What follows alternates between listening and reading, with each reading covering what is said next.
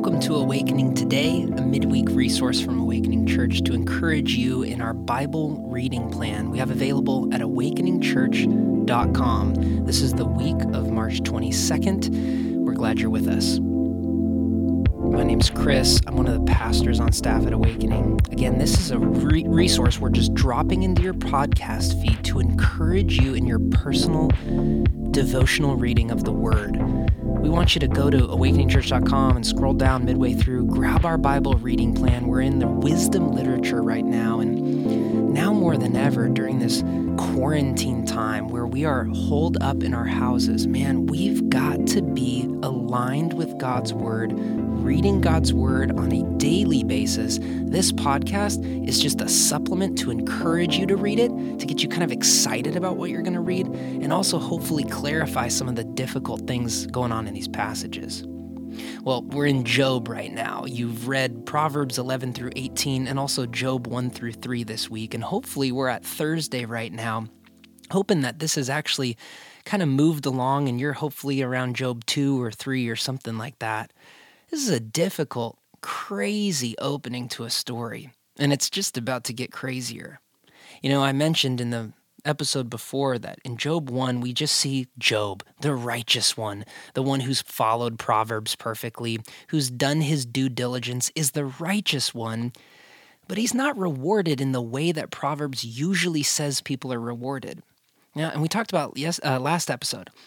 That's usually the way life goes. Yeah, if you commit your works to the Lord, your plans should prosper.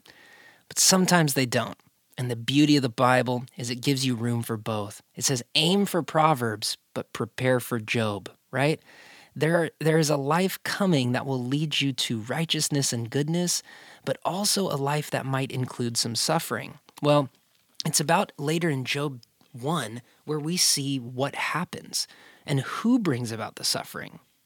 If you look down at Job chapter 1, verse 6 through 12, and even beyond, most of Job 1 and 2 is about this conversation between God and someone called Satan, who's called, you know, the accuser in many places. He's really his this name here, Satan in Hebrew, is actually most literally translated adversary. And you have to know that when this was written, it didn't have all the cultural baggage Satan had. What we see in this Satan, this adversary, is this is a spiritual enemy of God who has rebelled against God. And they're having this conversation. It says there was a day when the sons of God came to present themselves before the Lord. This is the spiritual heavenly hosts. And the adversary, this is verse 6, also came among them. And Yahweh, the Lord, said to the adversary, from where do you come from? Satan answered the Lord and said, From going to and fro throughout the earth and walking up and down on it. And the Lord said to Satan, Have you considered my servant Job, that there is none like him on earth, a blameless and upright man who fears God and turns away from evil? Then Satan answered the Lord and said, Does Job fear God for no reason? Now, this is a incredible line that we're getting going to get back to next week in our podcast. But this is an already interesting conversation that Satan and God seem to have this, you know, um, friendly chat about Job. And it makes you kind of think about Satan's role in this world. God says, Where are you? Where have you been? And Satan says, I've just been walking the earth, just going throughout the earth.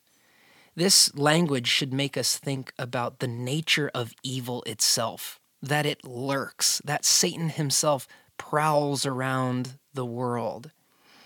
You know, in Genesis chapter 4, we see one of the first, well, we see the first mention actually of the word sin, this idea of missing the mark, of moving away from God, of rebelling against God, the way that Satan has rebelled against God the story of Cain and Abel. And Cain is tempted, to, just filled with anger and rage, and kills his brother. And God says to Cain, Genesis 4 7, If you do well, will you not be accepted?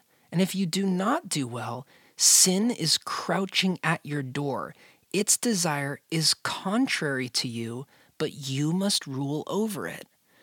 See, scripture is filled with the adversary, with Satan, with sin. It's filled with this idea that there are powers, forces beyond our recognition, oftentimes, that are trying to twist our hearts and move us away from God. To use God's language in Genesis 4 7, its desire is contrary to you. Do you know that you have a defense in your life? Yeah. Job should open us up to this defense. It should open us up to this idea that the world is not just filled with your voice and God's voice. The world is filled with your voice, God's voice, and a whole lot of other voices, right? There are so much going on in your head. Just think about as you're in isolation, as you're in self quarantine, as you're in shelter in place, whatever you want to call it. Like, there is a conversation going on in your head, is there not? And this is all the more reason why we need to be saturating our minds with God's word, is because we need His voice to be loud and His voice to be clear. There is rebellion and sin lurking to use Genesis 4 7 language, it is crouching at your door. To use Job 1 language, it's walking to and fro throughout the earth. The adversary is real, Satan is real, an enemy of God exists. This is why Peter says in 1 Peter 5 8, he says to his church, this is in the New Testament, he says, Be sober minded, 1 Peter 5 8. Be watchful. Your adversary, the devil, prowls around like a roaring lion, seeking someone to devour. Seeking someone to devour. He says to resist him. Now, this is where it gets kind of complicated because in the book of Job, again, if you're just reading Job, you're like, wait a second, does God send Satan to do evil throughout the world? That's not what's happening there, first off. First off, Satan is the one who's antagonizing, who's the adversary against the ways of God. But also, Job is not the story about every human being suffering. Job is the story about one person suffering. So it can be easy to take Job's story and to try to make it everybody's story, right? Take Job's story and you try to say that everything in this world falls into Satan's hands. No, a proper theology of spiritual warfare includes three categories that all overlap the world, the flesh, and the devil. Be careful to overemphasize the devil. He's there, he's real, but also we live in a complicated world, right? And we also have a flesh of our own that desires contrary to uh, that has desires contrary to God's world. 1 John 2:15 says, "Do not love the world or the things in the world. If anyone loves the world, the love of the Father is not in him. For all that is in the world, the desires of the flesh, the desires of the eyes, and the pride of life, is not from the Father, but is from the world. That's a passage that highlights the distinctions of the world and our flesh, our own desires. See, we got to be careful in reading Job to think that suffering is simple.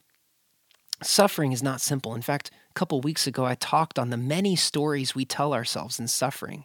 That message is the first week in the Holy Contradiction series. But suffering is complicated.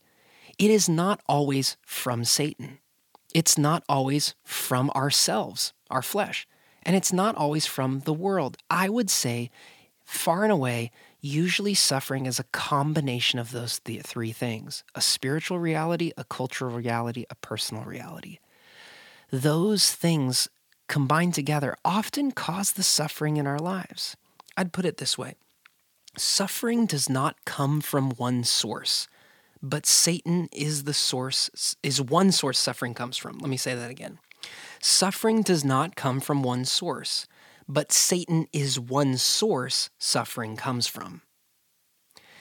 Suffering comes from all kinds of spaces and ways. And to read Job too woodenly or too literally, and to not read it literarily as a story that's illustrating a larger point about our world, that it's complicated, that suffering comes on people who are righteous, is to miss the point. But it's also to not go too far the other direction to think that Satan's not involved in this world. Job would tell us that there is an enemy and we have to be aware of him.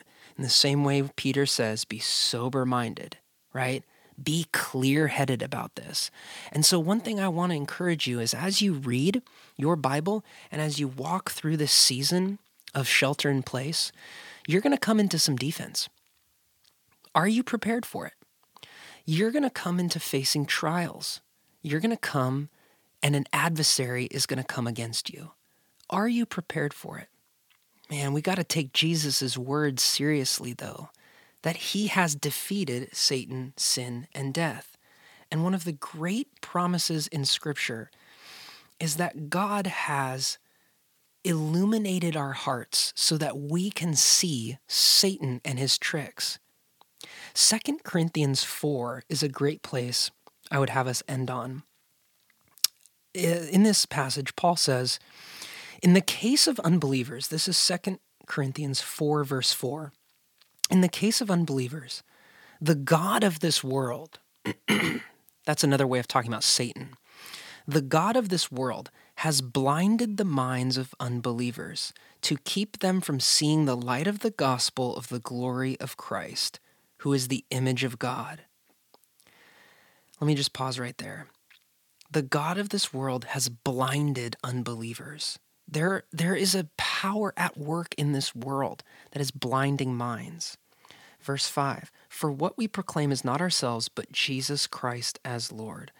Verse 6 For God, who said, Let light shine out of darkness, has shone in our hearts to give the light of the knowledge of the glory of God in the face of Jesus Christ. 2 Corinthians 4, verses 3 through 6, what I just read, gives you the insight you need.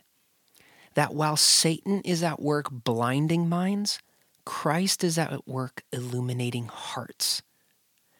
And so, as you pray and read scripture, keep in mind yes, Satan is at work. Yes, suffering is real. Yes, it's complicated.